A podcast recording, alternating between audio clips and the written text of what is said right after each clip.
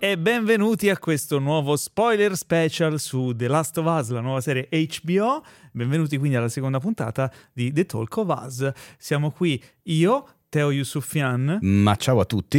E il nostro espertone dell'astovasico, Claudio Manca. Ciao amici, ciao a tutti. Ciao, ciao amici, ragazzi. Amiche non le saluti. Amici eh. è generico. No, uh, ma come siamo maschilisti qui, attenzione. Eh. Che cos'è questo? Che cos'è questo podcast? Questo è uno spoiler special, quindi è dedicato a tutti, di, tutti quelli che tra di voi hanno già visto la seconda puntata di The Last of Us, perché andremo nel dettaglio spoilerando nel discorso involontariamente, ma anche volontariamente, tutto quello che è successo nella seconda puntata, cercando di sviscerare un po' di cose. Intanto Teo, non so se ci hanno mandato per caso qualche messaggio, qualche domanda, eh? Allora, ce ne hanno mandate un paio, però okay. Secondo me va ribadito il concetto del... se avete giocato al gioco non vale, non vale perché lo, cioè, lo so anch'io che lo sapete, le sapete le cose, non si fa così. Questa è una cosa importante perché mi dà la possibilità di ricordare che non spoilereremo gli eventi del gioco, visto che la serie ripercorre quello che è stato il primo gioco. Chiaramente chi ha giocato il gioco sa già cosa, come va a finire, cosa succede. Noi non parleremo di quello, quindi sarà dedicato a chi ha visto la puntata, ma non... cioè nel senso anche a chi ha giocato al gioco, però non andremo a parlare di quello che succederà nelle prossime puntate. Certo. Quindi insomma rimarremo in linea con la seconda puntata.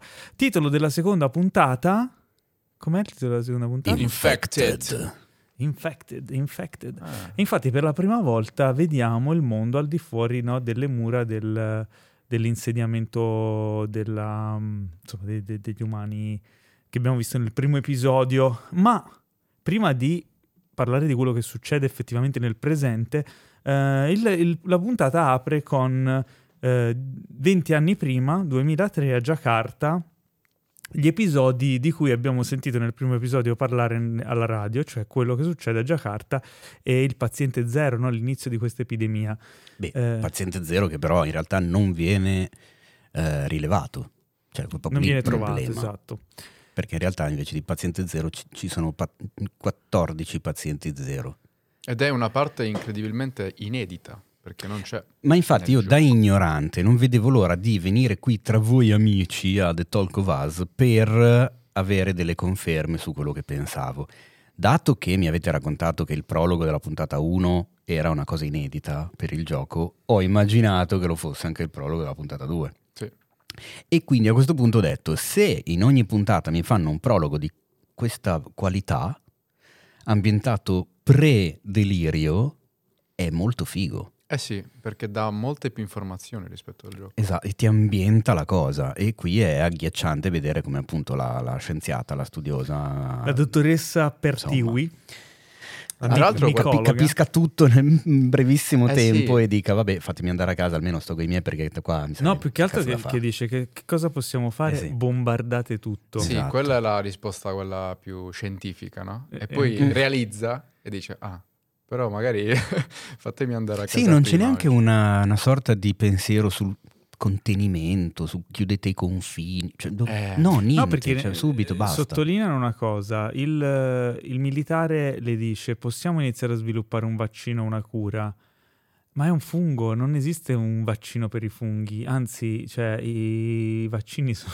sono cioè, la, la pennicellina era un fungo che esistono... serviva, gli, ah. gli antibiotici sono dei funghi, ma non esiste un fungo contro i funghi, nel senso eh, lei è, fa capire con quella battuta che la situazione è totalmente fuori controllo.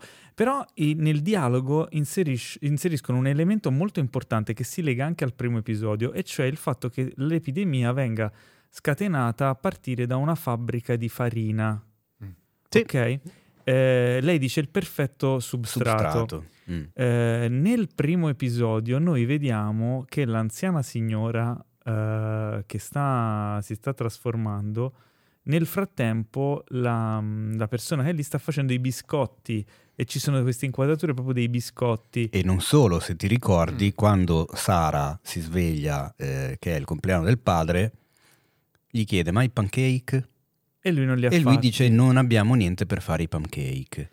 E quando parla... Perché questa ossessione per la farina? Quando Joel pa- eh, di più, quando Joel parla con il vicino, con la vicina, Gli, le dice che lui sta seguendo la dieta Atkins, Ah, giusto! Che esclude i farinacei, credo, il glutine, queste cose qua. E qui a questo punto diventa... Cioè, insomma, se eh, due sono, indizi esatto. fanno una prova, sette otto eh, direi che... Eh. Ci sono delle indicazioni che ci fanno capire che questa epidemia, anzi pandemia, venga trasmessa proprio dalla diffusione di questa farina che magari proviene proprio da quella fabbrica da lì, quella fabbrica. O da altre fabbriche che hanno avuto lo stesso grano, magari da cui... Cioè, non si sa come si è sviluppata, però c'è la farina di mezzo come mezzo di trasmissione. E infatti, a differenza del gioco, non ci sono le spore.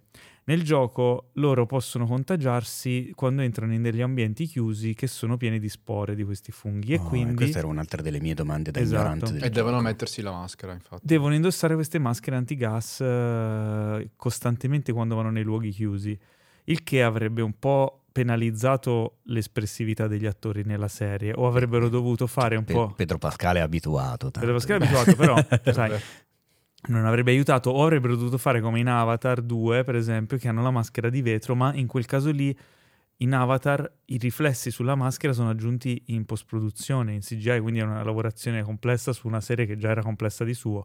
Vabbè, nel gioco non tutti i posti chiusi hanno le spore, quindi solo determinati luoghi mm. molto molto ah. contaminati.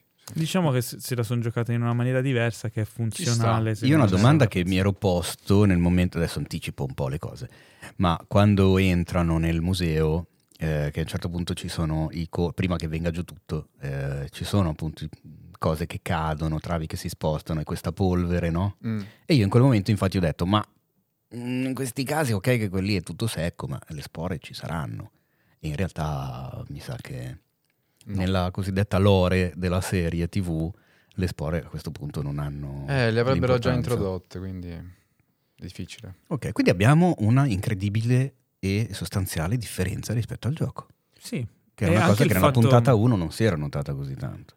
Beh, è una differenza alla fine non a livello di trama, è una differenza no, solo a livello di, certo. di world building, mm-hmm. eh, che però è una curiosità. Poi diciamo che non è che viene neanche esplicitata nel racconto della storia, lo vai a notare se fai attenzione su determinati particolari, quindi mi piace che è anche una cosa che è un po' nascosta nella narrazione, no? Eh, e quindi ci dà questa, diciamo, infarinatura sul mondo. Torniamo al presente e c'è la, la situazione in cui mh, Joel e Tess sono un po', in particolare Joel è un po' preoccupato di Ellie, cioè questa qui... Non si fida. Si, non si fida perché comunque è stata infettata, eh, si trasformerà, non si trasformerà, è contagiata, non lo è, è giustamente chi scettico. È, perché, no? E cercano di estrapolare da lei delle informazioni e lei vuota il sacco abbastanza in fretta. Ora non mi ricordo nel gioco se veniva comunicata in questo modo il fatto, cioè qual era la, la, la sua particolarità. Beh, mm? penso che sia abbastanza fedele a quel, a quella cosa. Anche quando poi, ma poi ci arriveremo comunque, quando poi entrano nel Capitol Building, così definito nel gioco, invece poi viene chiamato Palazzo del Governo, eh, lei non sa, Ellie non sa dove deve andare effettivamente, perché Marlene le ha solo detto di andare ad ovest, fine. Ed è uguale nella serie, dice, io non so, mi ha solo detto ovest, non, non so dove devo andare di preciso. Quindi quelle cose le hanno tenute molto fedeli. A me, allora, mh, intanto diciamo che ribadisco, come ho detto già nella prima, anche questa puntata due mi è piaciuta tantissimo. Più che altro eh, sono riusciti, secondo me, a mantenere una qualità incredibile, nonostante sia molto diversa dalla prima, al di là del fatto che non c'è tutto il, insomma, l'inizio del delirio e quindi ok, siamo... già nella situazione, però nella prima puntata noi vedevamo un tot di personaggi che interagivano tra di loro, un po' di mondo, di, quella, di questo mondo ormai catastrofico dopo vent'anni di, di schifo. In questa seconda puntata in realtà sono soltanto in tre. Mm, sì. Cioè eh. per tutta la puntata ci sono solo tre personaggi, che poi ok diventano due, che tanto lo sanno anche quelli che non hanno giocato sì. come me, che alla fine diventeranno due. Ecco, non mi aspettavo che succedesse così in fretta. Ero tutto contento di vedere Anna Torv, l'ho detto anche la puntata scorsa. Oh, rivedo Anna Torv dopo Fringe! Morta. Ma porca puttana, vabbè. E... Però è figo perché vedi già subito come si ti immergi in quel mondo, come si, esatto, come si rapportano loro a quello che hanno intorno, con Ellie che comunque, nonostante sia un'adolescente nata in quella situazione, non ha visto il mondo com'era come prima. era prima, lo ha visto solo sui libri, come dice lei, si comporta comunque da quattordicenne, perché fa, fa la scema, esatto. fa le battute al, al desk del, dell'hotel, eh, che è un po' telefonata quella che prima o poi succedeva sì, qualcosa, però vabbè. Però si vede, si vede, cioè, si vede lei... l'inizio del rapporto fondamentalmente tra quelli che alla fine saranno i, i due protagonisti assoluti. Però la cosa bella secondo me è che inizialmente lei si fida molto di più di Tess che di Joel. Eh sì.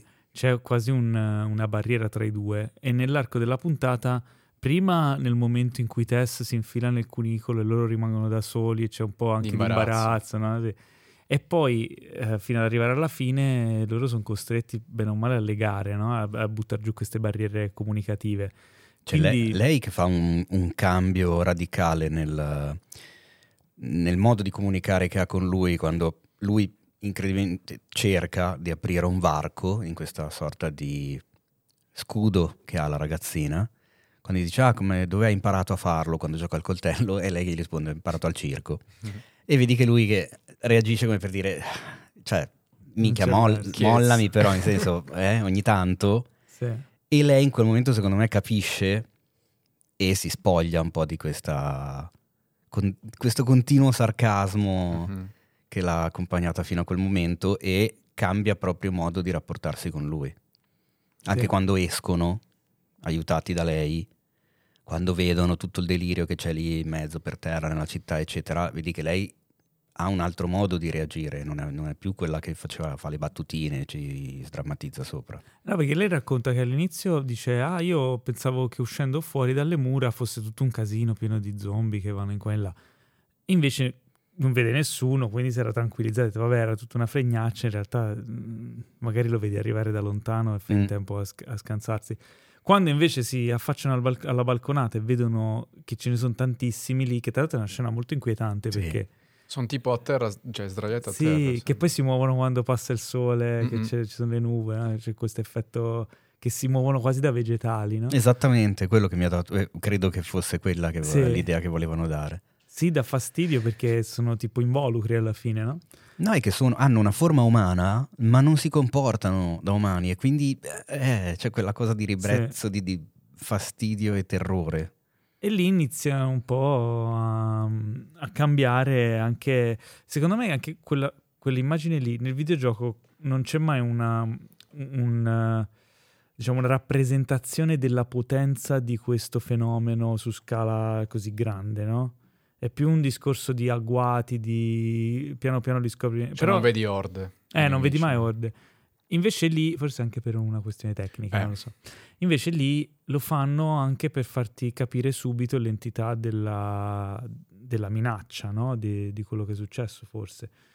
E, e beh, poi andando avanti, il, uh, c'è la parte, la scena action. Che... Eh, proprio questo io volevo. Mi, eh. cioè, mi ha colpito un sacco questa parte qua, perché oltre ad essere appunto super immersivo, come nel gioco, eh, cioè, noti subito che è diretto da Neil Druckmann questa, ah, è vero, è vero, non l'abbiamo detto, questa, l'episodio è diretto da Neil Druckmann, che è il creatore del gioco, quindi ah. è, cioè, è ovvio, cioè, è bellissimo. Ma allora, eh, io credo che farò questa premessa per tutte le nuove puntate di The Talk of Us, magari uno ci ascolta a caso.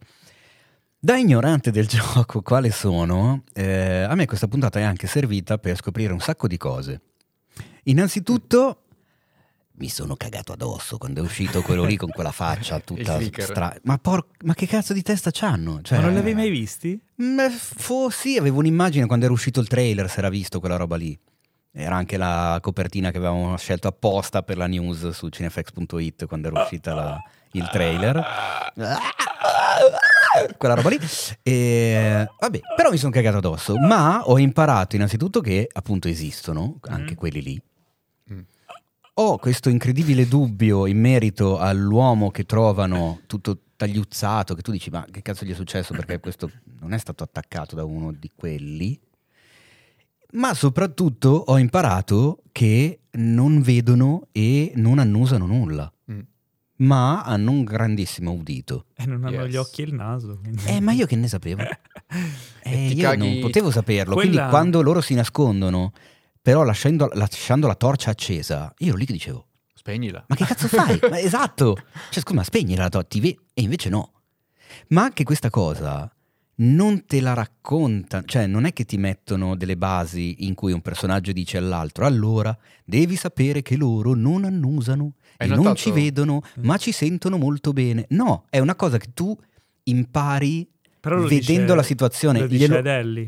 Glielo dice Joy a Ellie ma mimandoglielo. Mimandolo, sì. Quindi proprio il minimo indispensabile. Che è vero perché cioè, ed io, è una, io e Claudio lo sapevamo, un, no? È, Tu che non lo sapevi e da quello che mima ah, l'hai capito. Sì, certo, okay. Perché gli fa il gesto del naso, il, il gesto dell'orecchio, cioè quindi ho detto ok, ho messo insieme le informazioni che mi sono arrivate sì. da questo gesto e da quello che hanno fatto prima tra la torcia e il fatto che comunque ti passa accanto e non si accorge di te, quindi non ti vede, non ti annusa. Sì, lo capisci. Poi secondo me è il modo più e efficace quindi... per spiegartelo, quello, sì, quello, sì, dei, sì.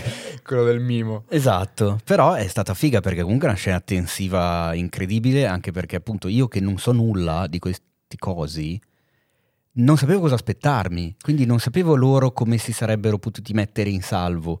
L'ho scoperto nel momento in cui temo per il loro destino. Infatti grazie ai clicker hanno introdotto la parte stealth di The Last of Us sì. che nel gioco è una, una delle cose più importanti. È una dinamica di gioco. È una dinamica fine. di gioco molto importante perché lì, lì ti caghi veramente addosso, lì devi andare davvero piano sì. per non far rumore, non devi... Eh, non vorrei dire ma se ho abbandonato il gioco certo un motivo c'era. Ma guarda, parli con uno che... ai tempi della PlayStation aveva abbandonato Resident Evil quando era andato quando arrivi nelle fogne che ci sono i ragni giganti e senti da lontano il tic tic, tic delle zampette prima di vederle, a un certo punto ho detto vabbè senti ciao ciao no, vaffanculo. No, perché effettivamente visto in TV c'è una disconnessione tra chi guarda e i personaggi che comunque anche se empatizzi sai che sono in pericolo loro e non tu, ma quando giochi questo legame è Hai molto tu il più, controllo eh, quindi se sbagli se, se muore è perché sei stato tu a sbagliare, quindi muori tu e allora ti, psicologicamente ti influenza diversamente. Comunque la scena d'azione è fenomenale, messa in scena in maniera super efficace. Io avevo paura che quelle dinamiche stealth mh, riportate poi su, su schermo in, in, uh, comunque su una scena girata così non funzionassero allo stesso modo, invece riesce a funzionare su un altro livello perché comunque si crea l'empatia con loro, il fatto di, prote- di proteggere Ellie, eh, la, il caos della situazione, il vedo non vedo delle ombre, de, del, comunque dell'ambiente buio e il, i, i personaggi dei clicker che sono portati veramente in maniera efficace su schermo.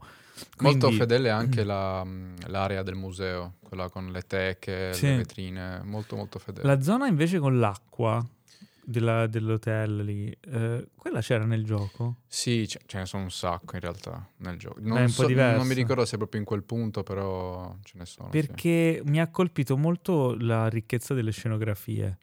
Quando ho visto quella scenografia con l'acqua ho detto questa qui la useranno un po' di volte, non la usano una sola volta perché pensa chi ha fatto tutta sta vasca. Con tutta eh. la... Non so quanto fosse C G I, quanto fosse vero, però mi sembra con i riflessi dell'acqua mi sembrava, mi tutto sembrava abbastanza molto vero. vero.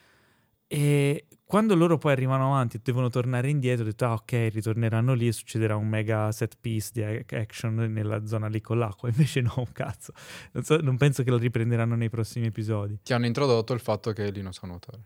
Ah, è vero, che nel gioco il fatto che Ellie non sappia nuotare, Theo, ah. serve perché per portarla Beh. da un posto all'altro lui deve costruire delle zattere, deve cercare di farla spostare, è una okay. rottura di trovare coglioni. pedane, cose così. Sì, Ma è, allora, una, è beh, una rottura di coglioni. Diciamo quindi. che era evidente che fosse un'informazione importante perché altrimenti non l'avrebbero buttata lì così. Sì, poi non so come la useranno nella serie. Era un po' serie, la pistola no? di Chekhov, come si suol dire. Nel gioco è proprio una dinamica di gioco. Cioè, lei non sa nuotare, come fai a portarla di là? Costruisci una zattera, porta la zattera di qua, spostala sopra di là. Cioè... Vabbè, eh, non posso dire niente, ma ci saranno mille modi per rimetterla sì, in beh, mezzo a questa cosa. Sì, sì. Eh, e poi quindi dopo questa scena action loro cercano di, di andare avanti finché non arrivano... Uh, nel punto in cui ah, c'è, c'è l'elemento importante del fatto che, che ne parla verso l'inizio della, della parte insomma nel presente, il fatto che siano interconnessi cioè mm. che i funghi sottoterra abbiano dei filamenti, una rete, una rete mi, miceliale che li connette, che è una cosa reale, cioè una cosa scientifica dei funghi. Nei boschi i funghi sotto sono tutti collegati, è una specie di mega network che si estende anche per chilometri, in cui si scambiano e aiutano anche a scambiarsi nutrienti tra gli alberi, insomma è una cosa vera dei funghi, e qui l'adottano per, come sistema di comunicazione del, del fungo, che quindi riesce Div- diventa ad avvertire... tutto venti volte più inquietante. Mi sono eh. ricordato cosa mi ricordava questa cosa. Cioè? Vecna, Stranger Things. Eh sì. Ah, è vero. Mi ricordato, me sono ricordato adesso. Quindi loro, Joel, cos'è che fa pesta? Un, Una loro, radice tipo. Sì, insomma, attivano tutta l'orda di, di mostri che sta arrivando lì, si scoprono che Tess è stata no, morsa. Aspetta, aspetta, aspetta. La, l'orda si attiva perché spara a uno di quelli che non era proprio morto, morto, morto ah, all'interno del, sì, dell'edificio. Sì. E qua c'è una grande differenza con il gioco, invece. Eh, a parte il fatto che questa cosa della connessione non viene mh, esaminata, diciamo, nel, nel gioco. Mm-hmm. Ma poi la grande differenza è la morte di Tess, che avviene, ma non in quel modo. Ah, attenzione. Non in quel modo. Lei viene comunque infettata, il morso è sempre nello stesso punto, nel collo, ma lei non muore per mano dei, degli infetti, ma della FEDRA. Quindi i soldati irrompono, gli dice ci, può, ci penso io a rallentarli, beh andate, e loro irrompono e la uccidono. Ed è molto più figa in realtà come l'hanno fatto nella serie. Ah, sì. Molto molto più figa secondo me. Quando scoprono che lei è infetta... Anche perché, scusami, tu nel, nel gioco non la vedi lei morire. Tu vai avanti col personaggio, con Joel. Tu non la vedi morire. Mm. Però poi puoi tornare sul posto e vederla effettivamente morta. Ah. È una cosa fuori di testa, sì. Madonna. Ecco perché non me lo... Non, for, non, forse sono andato oltre. Sai che non me lo ricordo bene dove era arrivato. Comunque, chi se ne frega. Ehm, la cosa è che quando loro capiscono che lei... La sgamano, fondamentalmente, che lei è stata morsa... Lì c'è la scena più importante, cioè che dà la svolta alla storia del, della serie, cioè lei eh, cerca di finalmente di convincere Joel, che ancora è mezzo dubbioso, il fatto che Ellie merita di essere salvata e che la speranza che lei sia, porti con sé la cura per tutto, vale la pena di testarla, no? di, di avere speranza, perché lui non ha, non ha più speranza, lui deve fare questo... questo switch, no? Sì, perché l'abbiamo visto prima quando Ellie sta spiegando, diciamo, la sua missione, eh, addirittura Joel le anticipa quello che stava per dire, dicendo è questo, è la chiave per trovare mm. la cura, l'ho già sentito un sacco di volte, sì. eccetera, eccetera. Lui è scettico. Effettivamente, come dicevamo anche settimana scorsa, eh, noi vediamo un personaggio di cui conosciamo l'inizio, cioè nel senso, l'abbiamo visto come era prima, e poi però non lo abbiamo visto per vent'anni. Sì. E non è abbiamo un... idea di che cosa abbia passato quest'uomo per vent'anni. È un altro personaggio, comunque il rimorso di non aver potuto salvare la figlia è sempre con lui. Infatti Tess gli dice save who you can save, salva chi puoi salvare. Non hai potuto salvare tua figlia, puoi salvare lei, salva chi puoi salvare. E quella cosa lì si vede che lo colpisce. Lui ci pensa un attimo e... e decide di abbracciare la causa, no? e, e portare avanti questa missione. A quel punto lei si sacrifica per salvarli e loro scappano. Bella la scena del, della lim- del limone duro con, col fungo. Mamma Bellissimo. mia. Inquietante è bello allo stesso tempo.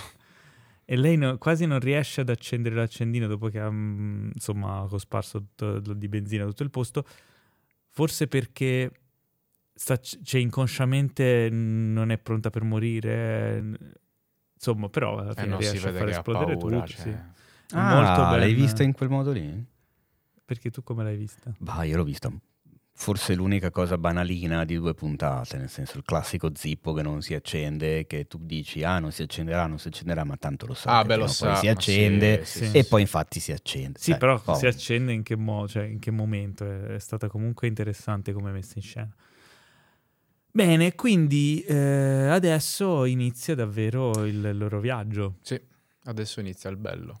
Anche se, ripeto, questa puntata è servita molto a immergerti in quella situazione, in quel mood? Beh, ma rispetto alla prima sicuramente sono state date un miliardo di informazioni in più rispetto al mondo in cui si trovano, eh, mondo esterno, a quello che devono affrontare, a come possono eh, salvarsi la pelle, a come possono evitarlo, a cosa non devono fare. Cioè sono tutte cose che prima non si sapevano. In un'unica puntata sono riusciti a darci tutte queste informazioni, a inquietarci tantissimo, perché appunto nella prima si vedeva l'inizio della pandemia, lo stacco di vent'anni, non fare il pirla, e poi il mondo come è oggi con la perdita dell'umanità da parte degli esseri umani, ma non si era vista la minaccia. Sì.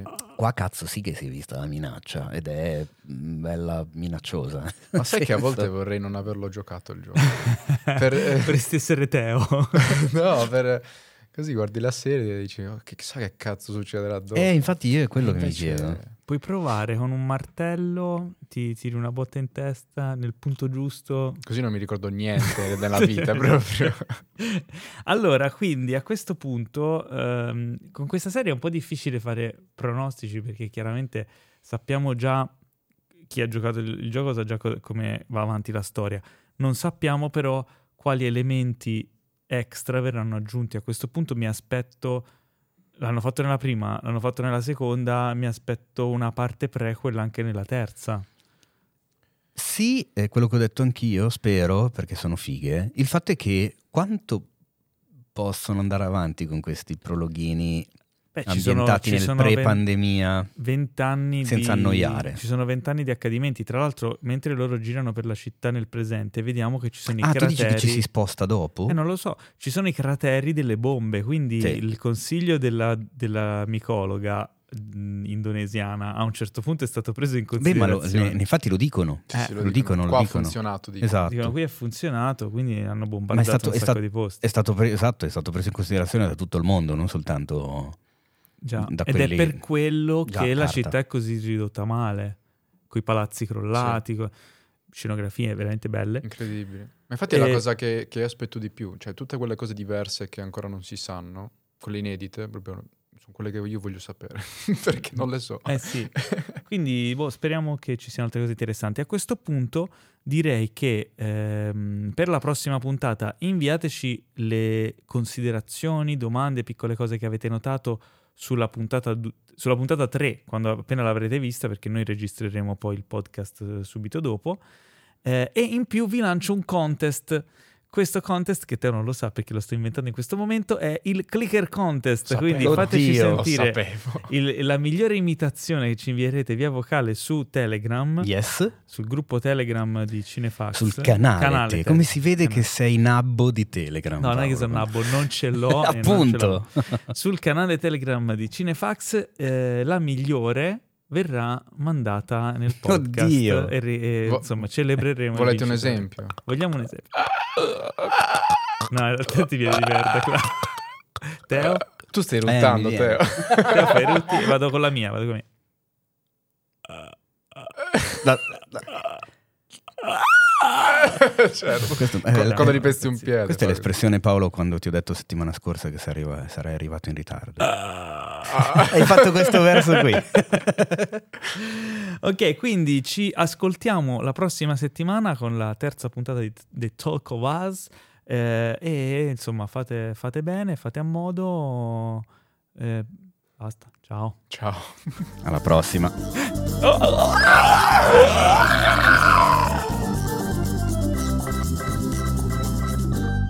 Questo podcast è stato presentato da The Best Blend.